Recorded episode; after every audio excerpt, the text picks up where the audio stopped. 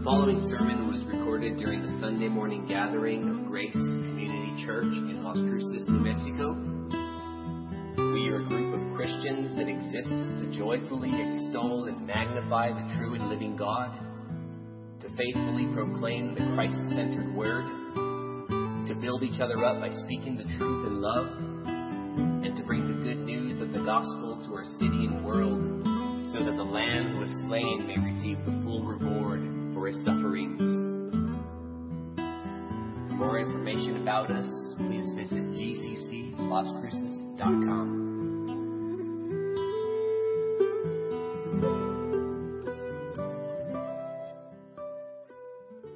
Well, friends, if you open up your Bibles to Psalm 63, this is a psalm of David when he was in the wilderness of Judah.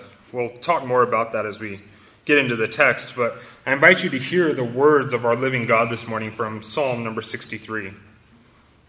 O God, you are my God. Earnestly I seek you. My soul thirsts for you. My flesh faints for you, as in a dry and weary land where there is no water. So I have looked upon you in the sanctuary, beholding your power and glory, because your steadfast love is better than life. My lips will praise you. So I will bless you as long as I live. In your name I will lift up my hands. My soul will be satisfied as with fat and rich food, and my mouth will praise you with joyful lips when I remember you upon my bed and meditate on you in the watches of the night. For you have been my help, and in the shadow of your wings I will sing for joy. My soul clings to you, your right hand upholds me. But those who seek to destroy my life shall go down to the depths of the earth. They shall be given over to the power of the sword. They shall be a portion for jackals. But the king shall rejoice in the Lord. All who swear by him shall exult, for the malice of liars will be stopped. This is the word of the Lord. Thanks be to God. Well, Psalm 63, one of the most beautiful of the Psalms, as we just read. John Chrysostom, who was an Archbishop of Constantinople in the mid 300s and 400 AD, said that it was decreed and ordained by primitive church fathers that no day should pass without the public singing of this psalm. And he said, the spirit and soul of the whole book of Psalms is contracted into this one. Psalm 63 was known as the morning hymn and would be sung at the beginning of Sunday services. It was viewed by the early church as being this kind of central psalm that was spoke to so many biblical realities, biblical truths, praises of God. It was treasured. So let us now, as we look at it today, feast our eyes and hearts upon God's word that was found to be so glorious throughout history and should be so glorious for us this morning. Just to give some historical context before we dive into the text itself, I would like to just give you some information as to what was going on here. What, what set the tone for this psalm? As you saw at the very beginning, it says, A psalm of David when he was in the wilderness of Judah. So, what is the time here? What, where are we at? How can we understand this? Well, there's two viewpoints that have kind of competed over time. Some people have said that this was written by David when he was fleeing from Saul, who was seeking to kill him, and he was in the wilderness. The second one is that people say he was in the wilderness fleeing from his son Absalom, who sought to kill him. It appears based on the text and the last verse, if you look at that last verse, it says, but the king shall rejoice in God. That he's talking probably about this latter time. He's fleeing from Absalom and he's in the wilderness. If you're interested in reading the whole story, I invite you to turn to 2 Samuel at some point in your, in, in your free time and read chapters 13 through 19, and it'll give you an in depth look into what was going on.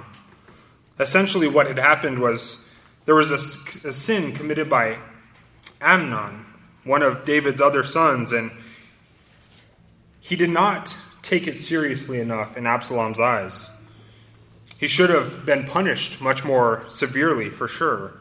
But David kind of turned the other eye and didn't look to it much. Well, Absalom took it into his own hands after some time and ended up killing Amnon. And he fled into the desert and he left to another town. Finally, after a couple of years, still angry, he sought to overthrow David. And so he gathered up an army and proceeded to make his way to Jerusalem. And David found himself running for his life fleeing into the wilderness, trying to regroup, and prepare for the imminent battle that would come. So, whether or not it is Saul or Absalom, there are some truths that ring out for all of us here. David is obviously in the wilderness. While it's not always completely desert in the lands around Judah, he was away from his home. He was in the midst of some pretty barren landscapes with minimal people, minimal support, and those that were with him were the only ones. He was sought to be he was being sought for to be killed by someone else. A reality that would probably lay heavy on his heart and on his mind as he fled to and fro from pursuers after him. And David must see that he is unable to care for his own life his kingship on his own. He had to be able to let it go. He had to run. He left the very place that would have been his authority to say that he was king. And he fled into the wilderness like a nomad, with nothing but what he could carry, with no one but those that followed. And it will only be by the living God that he would be sustained. One thing as I thought about this text a lot and prayed on this text that I can only imagine is the feeling of pressure, the feeling of the weight of the reality of what was happening for him in this very moment. All of us have probably experienced pressure at different times. There's probably been these feelings where we have the weight of the world on our shoulders, and then I read about David, and you think to yourself, well, none of the stuff I went through seems so bad. I've never been running from my home because my own son sought to kill me. Sought to take over and be king because he thought he could do it better. He already had the weight of being king, which came with a heavy burden, came with much work and much effort. And he must have been feeling this sense of rejection and hurt. He had just fled from his home, he left everything. And why? Because his, his own had sought to de- destroy him, to send him away, to get him out of the kingship. What an intense pressure must have weighed on him. Not only not knowing what would come in the sense of battle, but then also not knowing where to go or what to take, not knowing where the next meal would be or where they might find water. Just fleeing into the wilderness. But then, in the midst of all of this, we find this most beautiful psalm, the one that throughout history has been known to be one of the most precious of the psalms, one of the central points of the psalms. So, as we look at our text today, I invite you to see three points. In verses 1 through 4, the search for the Lord. In Numbers 5 through 8, the satisfaction in the Lord. And in verses 9 through 11, the security in the Lord. So let us turn our attention now to verses 1 through 4, the search for the Lord. O God, you are my God. Earnestly I seek you. My soul thirsts for you. My flesh faints for you, as in a dry and weary land where there is no water. So I have looked upon you in the sanctuary, beholding your power and glory. Because your steadfast love is better than life, my lips will praise you. So I will bless you as long as I live. In your name I will lift up my hands. Notice this beginning. Notice what David says to start off. Remember, he's in this wilderness, he's running from Absalom, he's being sought after to be killed. And how does he begin the psalm?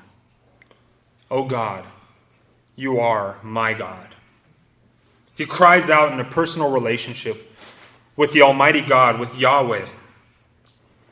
Notice he doesn't cry out to someone else. He doesn't even cry out to himself or to the wilderness and say, Why am I here? No, he cries out to his God. The only God, the only God that could do anything about his current situation, he cries out to him.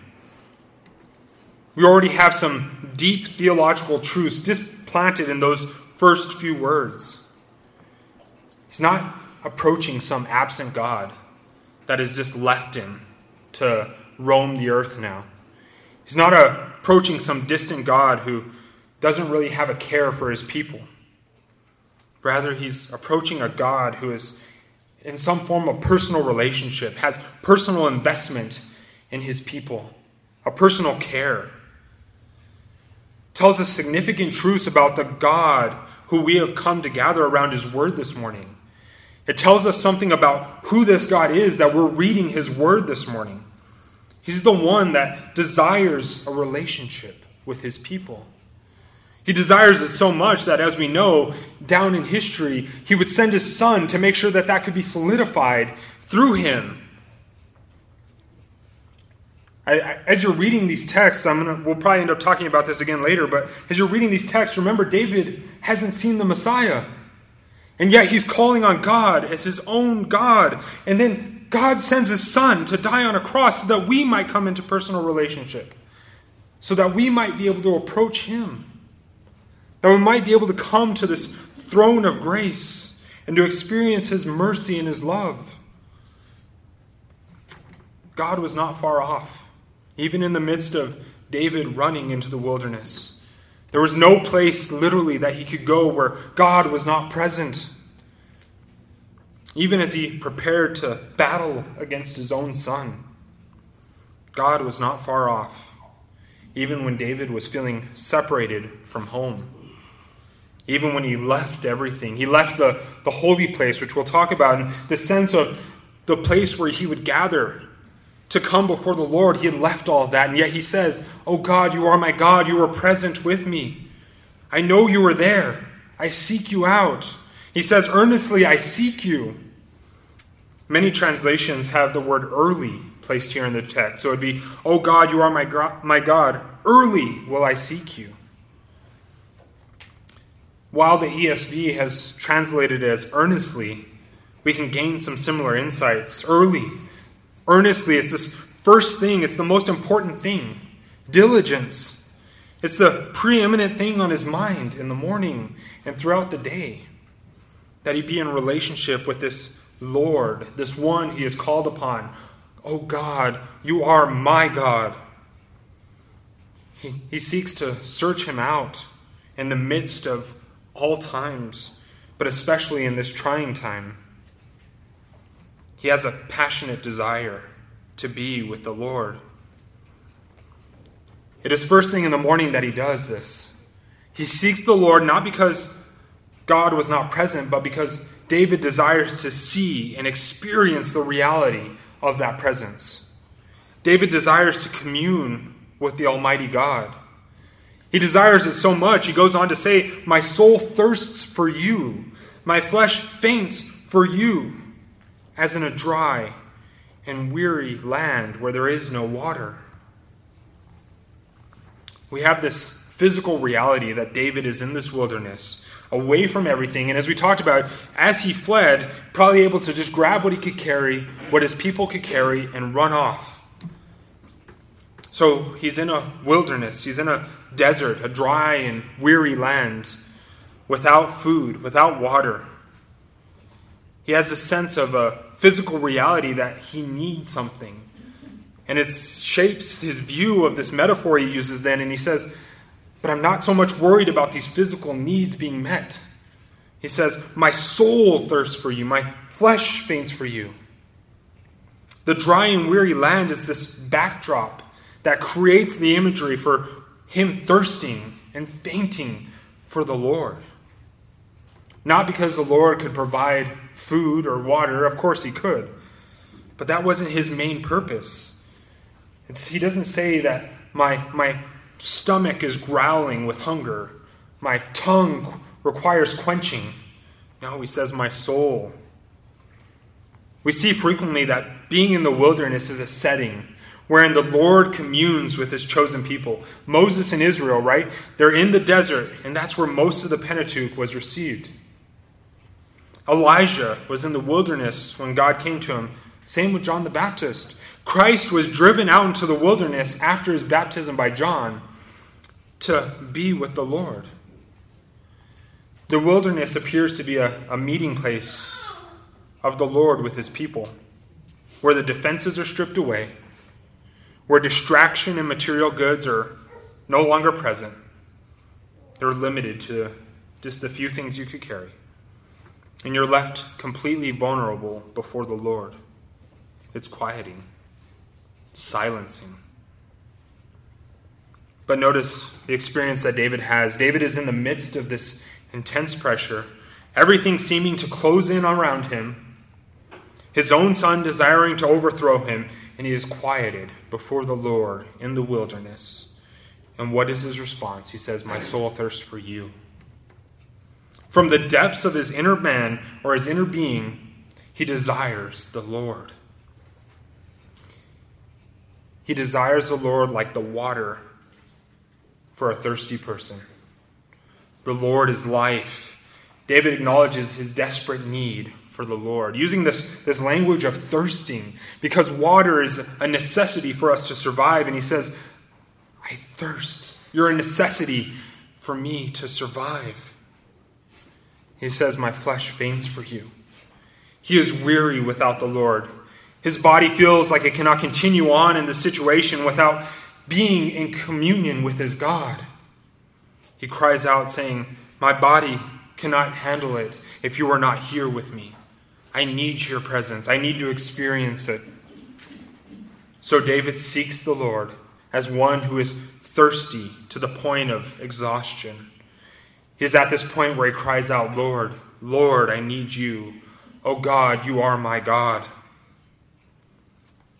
And he recalls back to where he has experienced the Lord before. He says, So I have looked upon you in the sanctuary, beholding your power and glory.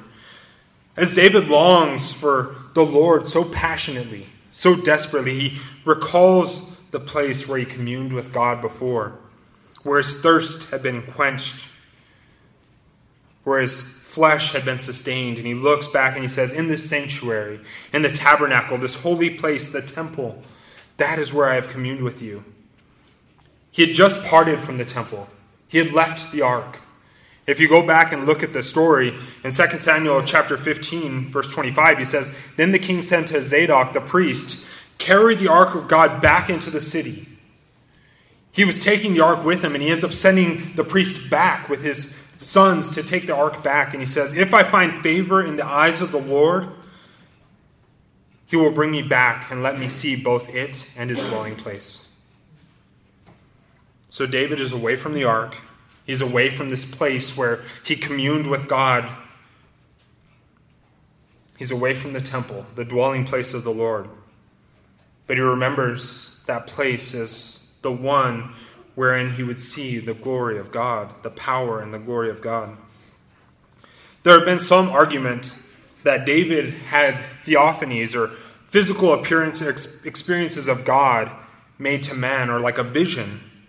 However, whether that was the case or not, we know one thing about the temple. It was considered to be the dwelling place of the Lord in the midst of the Israelites. In Exodus chapter 40, it says, Then the cloud covered the tent of meeting, and the glory of the Lord filled it. And Moses was not able to enter the tent of meeting because the cloud settled on it and the glory of the Lord filled the tabernacle. 1 Kings chapter 8. And when the priests came out of the holy place, a cloud filled the house of the Lord, so that the priests could not stand to minister because of the cloud, for the glory of the Lord filled the house of the Lord. So David has seen this glory of the Lord in the holy place. He's known this. He's known what happened in the Exodus. He's known what happened where God dwells in the midst of his people. It's this holy place. And this is the place that he remembers experiencing the Lord in his power and in his glory. But he says, Because your steadfast love is better than life, even in the midst of all of this, because your steadfast love is better than life, my lips will praise you. We come out of David saying that the Lord, saying that he's seeking the Lord, that he thirsts and faints for him, which were true and present realities. Pointing to two physical metaphors, he then turns here and says, But because of your steadfast love, it's better than life.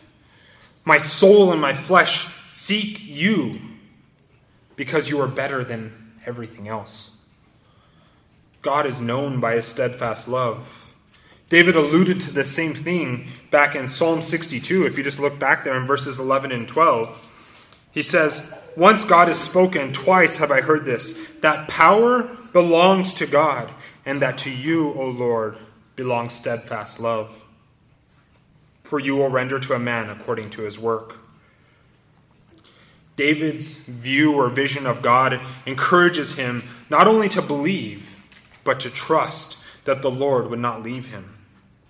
The steadfast love of the Lord is better than life. He's in the wilderness in the midst of some painful times, his own son after him, and he says, But that doesn't matter because the steadfast love of the Lord is better than life.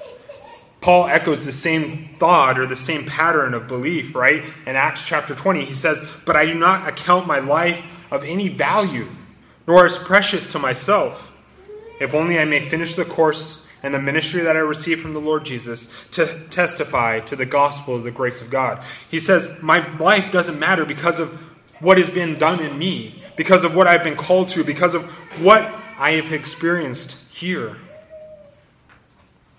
And it's because of the steadfast love that David then says, My lips, my lips will praise you. Because of God's steadfast love, David must respond with praise. He has no option. There's no other way to respond to that because the steadfast love is so overwhelming, so essential, so life giving that he only can respond with praise. My lips will praise you. Because God's love is ever present, even now, even in this very moment, he must praise. He says, My lips, pointing to this verbal outpouring from the heart. He is filled with the reality of God's steadfast love, and what pours out from that? But praise from his very mouth. And he says, So I will bless you as long as I live. In your name will I lift up my hands. Because of the steadfast love of the Lord, which causes him to praise, with his lips. What are those praises that pray forth? Blessings. To bless is to show appreciation and gratitude, to show thanksgiving. He says, I will bless you as long as I live. He commits to a life that will be known by that of blessing the Lord, not only in his current situation, but also in the future.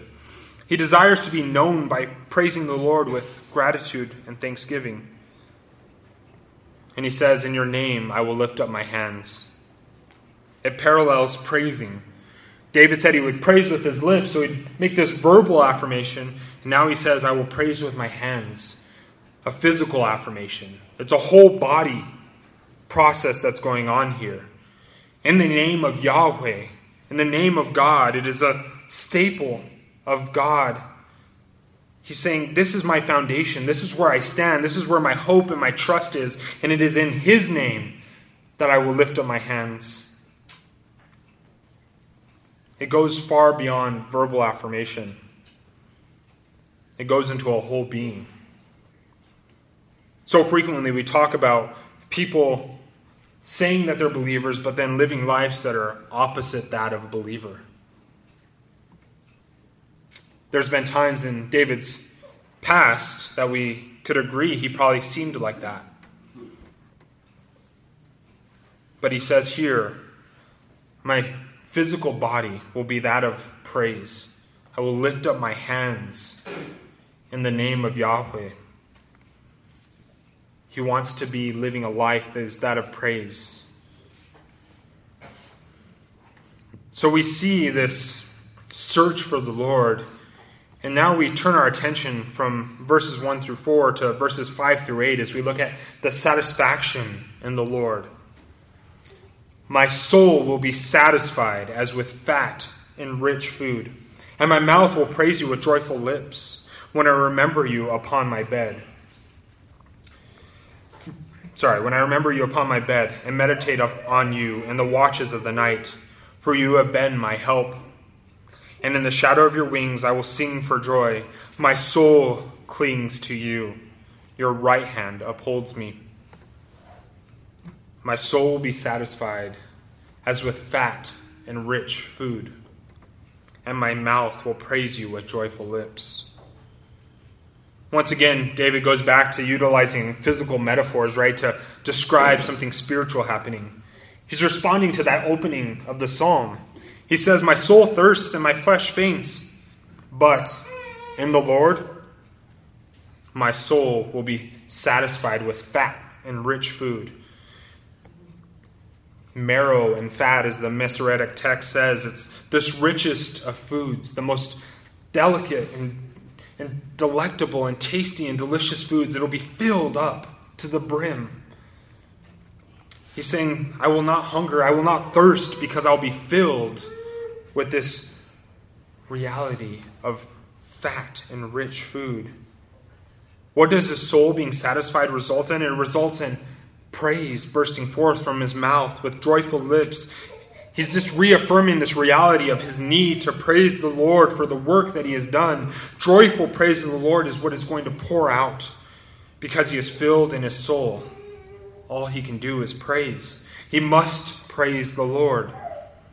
He says, When I remember you upon my bed and meditate on you in the watches of the night.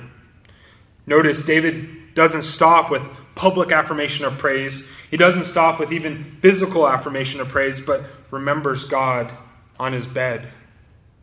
As David lays down or as he wakes up, he is ever reminded of the reality of who God is and what God has done in and through him. He's reminded of God's steadfast love that he had talked about previously. David gives all believers the reminder that we are indeed to remember what the Lord has done. It's like he says tap into those memories of God's work within the world and within each of your individual lives and remember it. Cherish it. Recall it. It helps you to remain faithful and struggle and challenge. It helps you to praise when you desire not to. He says, if anyone has a reason not to praise, it would be me right now. But he says, I remember what the Lord has done. He says he meditates on the Lord in the watches of the night. The verb here in Hebrew used for meditate is the same as found in Psalm chapter 1, verse 2. But his delight is in the law of the Lord, and on his law he meditates day and night.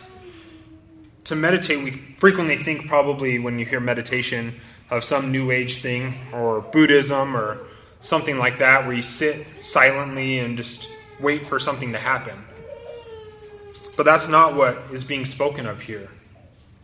To meditate is translated more to growl or to speak, to moan or mutter, to ponder on and to utter verbally something. It's an active meditation. It's not just sitting there, it's not just being silent, but rather uttering the reality of the Lord. It's recalling these things of what the Lord has done, recalling His Word. This is why it is so important for us to memorize Scripture so that we can meditate on, on it day and night. We can mull it over. We can chew on it. We can continue to speak it at all times. He says he did it in the night watches. It's the same thing that's found in Judges chapter 7. There was a Jewish tradition where there were three nighttime watches to kind of manage the area and to watch out for intruders. He says, during these night watches, I, I, as I'm sitting there, I'm mulling over your word. I'm reciting your word. I'm calling upon you. He would meditate on the Lord through the night. He can rest in the Lord even in the nights under the cover of darkness because he can meditate on the word that tells him who the living God is and what the living God does. He says, For you have been my help, and in the shadow of your wings I will sing for joy. As David, as David meditates on the Lord, he calls, he recalls God's provision and his care for him. As David looks back on his life, he can remember the many difficult times. He probably remembers the very start when he was anointed to be king, and he says, But, but me? And then Saul seeks to kill him. Then he falls to sin with Bathsheba and probably felt lost completely. We can see that from the Psalms and the way he writes as he cries out to the Lord in his anguish, in his agony, in his guilt. He's been through some challenging times. And David says, But I know you have been my help in all of those times. He sees that he is protected under this shadow of the Lord's wings. Now, obviously, that doesn't mean that the Lord has physical wings but rather that the Lord is a shelter for David, where he finds rest and protection, where he is being able to be held in the midst of every trial and every struggle. It is a shadow of protection that David will then rejoice or sing for joy. It is because he knows that he is protected, because he knows the wing is over him, that he can rejoice and say, Lord, I know you have me. I know you control everything. I know that you are with me. And he says, My soul clings to you. Your right hand upholds me. David clings to the Lord, who has been his help, and that he is rested now in the shadow of his wings. That word cling means to cleave or to hang on to tightly. Genesis chapter 2 Therefore, a man shall leave his father and his mother and hold fast or cling to or cleave to his wife, and they shall become one flesh. It's a sense of being held tightly together, not to be separated. David's soul is held fast to the Lord. What is the result of that? He says, Your right hand upholds me. The right hand is shown to be that of one of authority and power the Greek translation of right hand dexios is found in Matthew and Hebrews, Matthew 26. Jesus said to him, You have said so, but I tell you, from now on you will see the Son of Man seated at the right hand of power and coming on the clouds of heaven. Hebrews chapter 10. But when Christ offered for all time a single sacrifice for sins, he sat down at the right hand of the Father waiting from that time until his enemies should be made a footstool for his feet. The right hand is that of authority, it is that of a power, it is that that holds control. The right hand is the one that would be the one to sustain in his mind. He says, Your right hand, your power and your authority, your glory is what upholds me. It's what sustains me. It's what keeps me going in the midst of all of this, all this darkness, and all the things I'm experiencing here. And it's because of that that we can then turn to verses 9 through 11 and see the security in the Lord. But those who seek to destroy my life shall go down into the depths of the earth.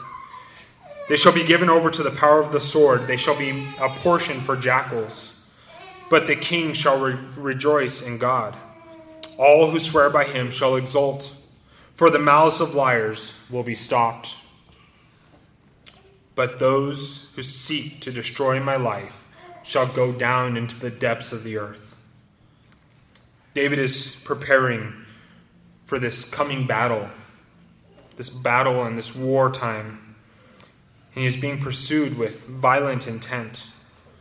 But in the midst of this, David remembers this provision. He remembers that his right, God's right hand is what is upholding him. And he says, Those who seek to destroy me will not do so.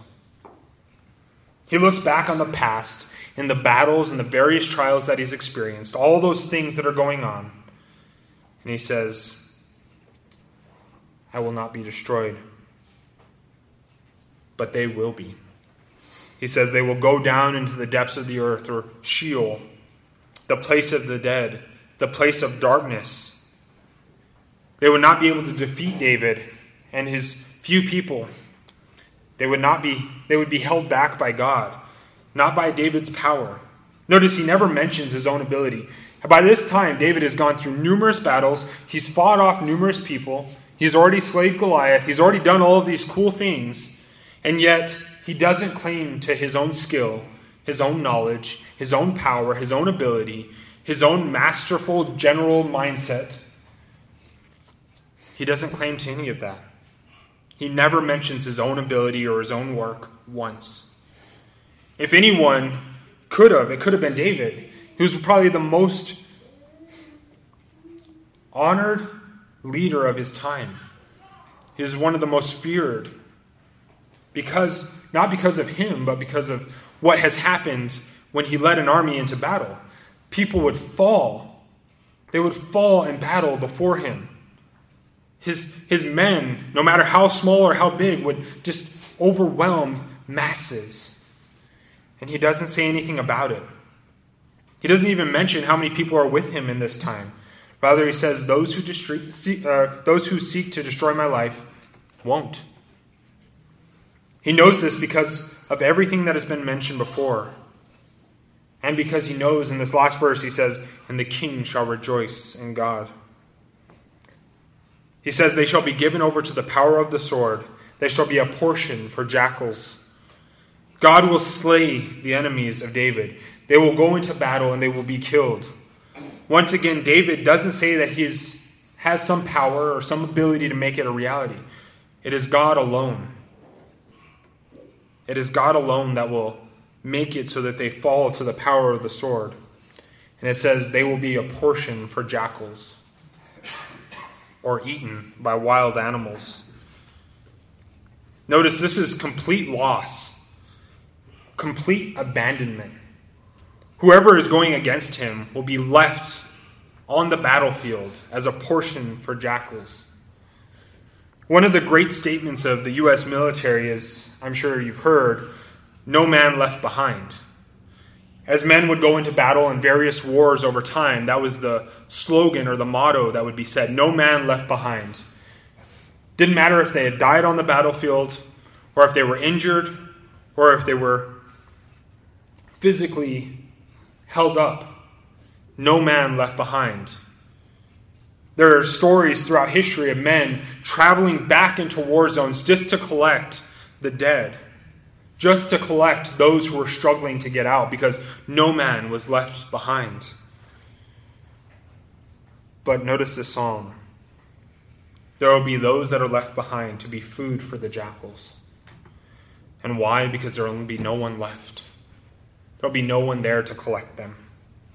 They'll be abandoned because God will have victory, because God will ensure victory. And he closes out with verse 11 But the king shall rejoice in God.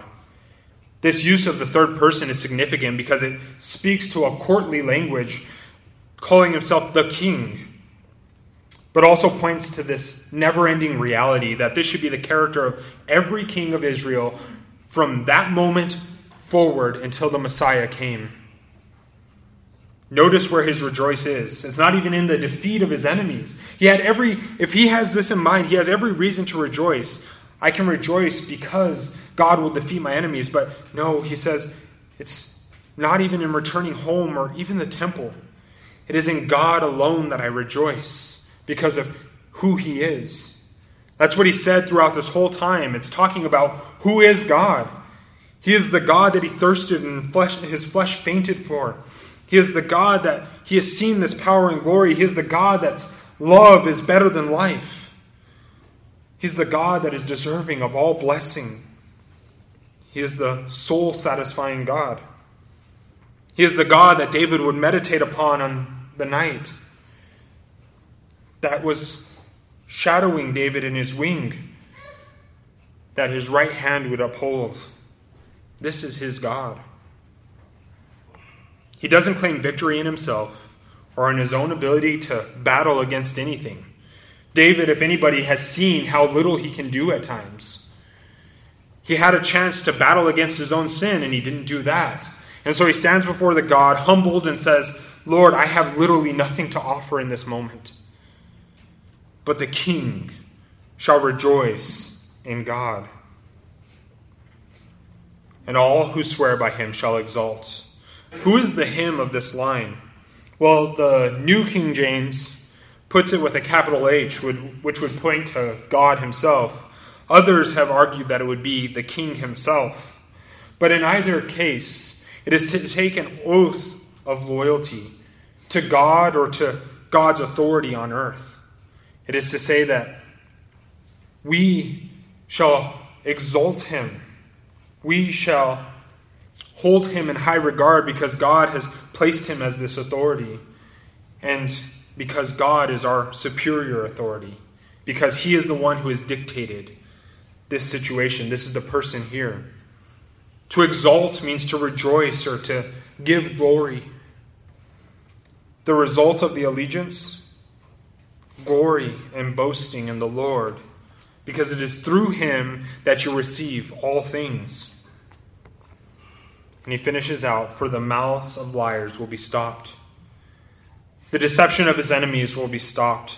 Whatever grumbling, whatever lies were being promulgated around, whatever is being told to others would be stopped. And what would fill the earth? Rejoicing and praise to the Lord.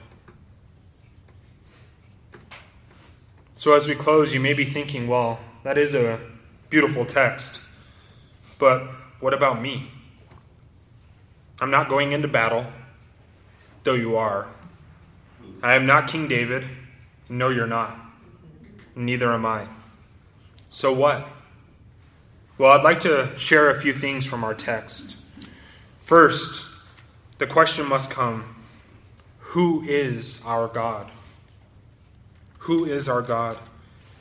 David is crying out to Yahweh, our Lord and our God. Notice what we see about God in the text. He is to be sought. He is a God that is present. He is a God that can be approached. He is a God that is made available to his people. He is to be rejoiced in.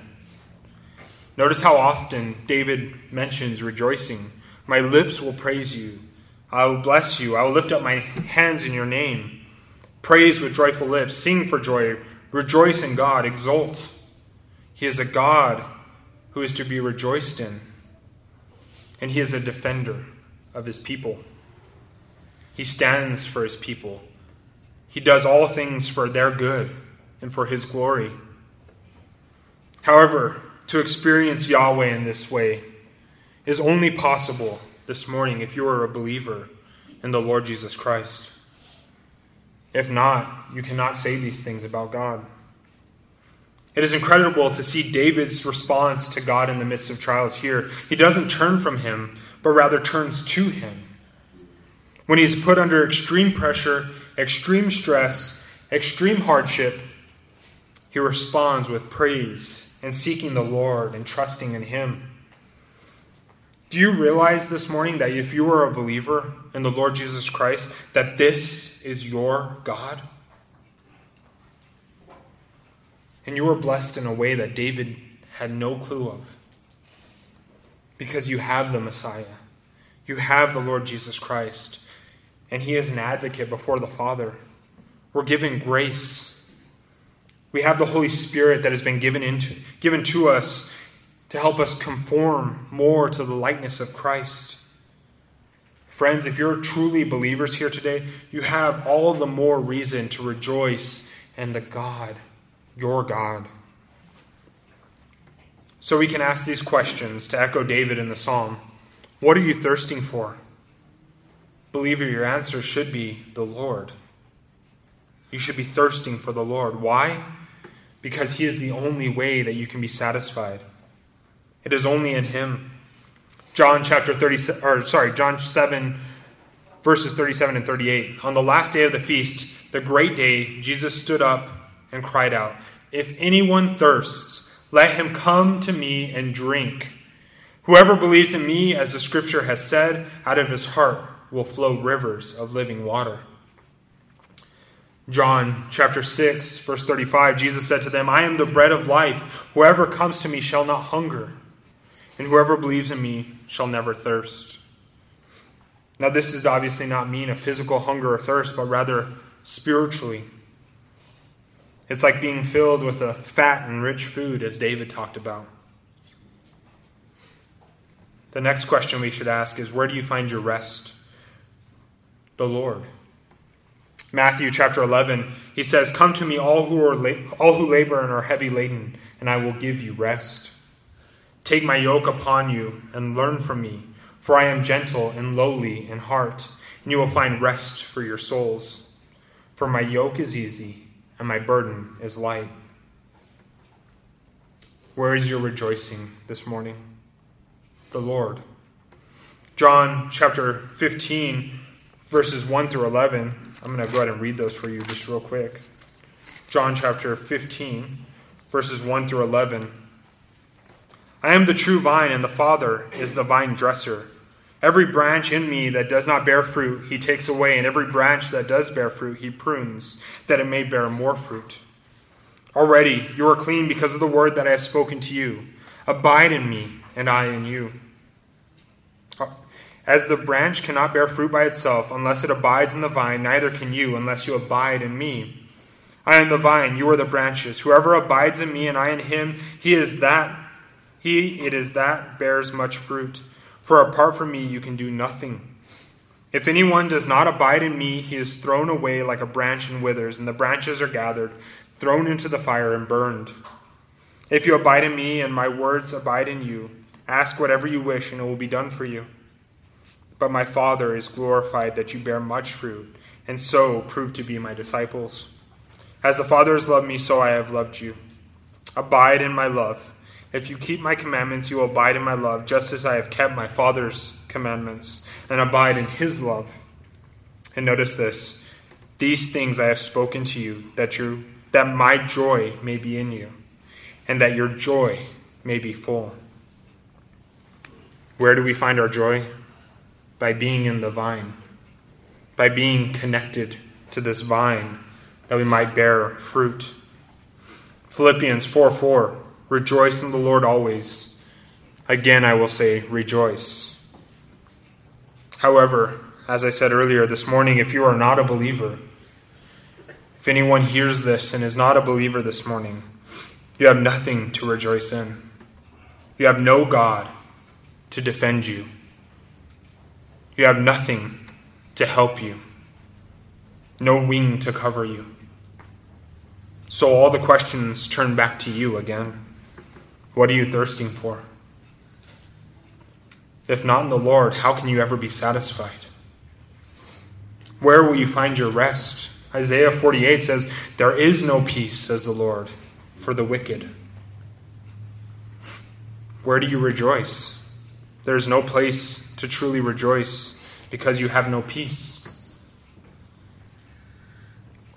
So if you aren't a believer here this morning, if you hear this at a later time, repent.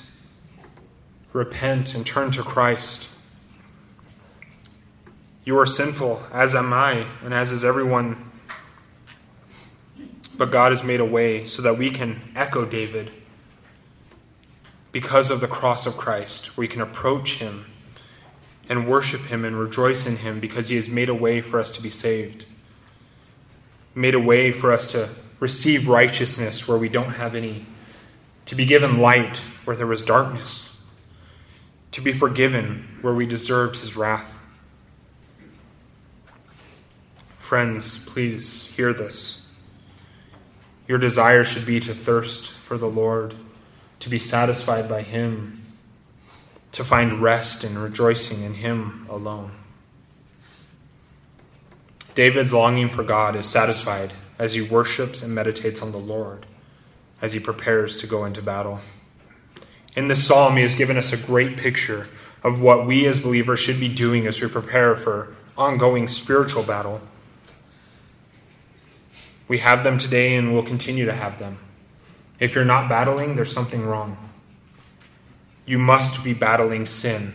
You must be battling it. We must seek the Lord. We must worship Him. We must meditate upon Him as we go into battle, as we can only fight in His power and in His glory. Do not try to battle the sin on your own. It is impossible to put it to death on your own. It is only by God and in Him that you are able to. We need to cling to Him and to His right hand, for that is what upholds us. It is through this that we experience the power and glory of the Lord, and our hunger and our thirsting can be truly satisfied. Christ reminds us of some comforting words here in John chapter 16. He says, Behold, the hour is coming. Indeed, it has come when you will be scattered, each to his own home, and will leave me alone. Yet, I'm not, yet I am not alone, for the Father is with me. I have said these things to you that, you, that in me you may have peace. In the world you will have tribulation, but take heart. I have overcome the world. Friends, I invite you to join me in prayer as we close and pray back this psalm.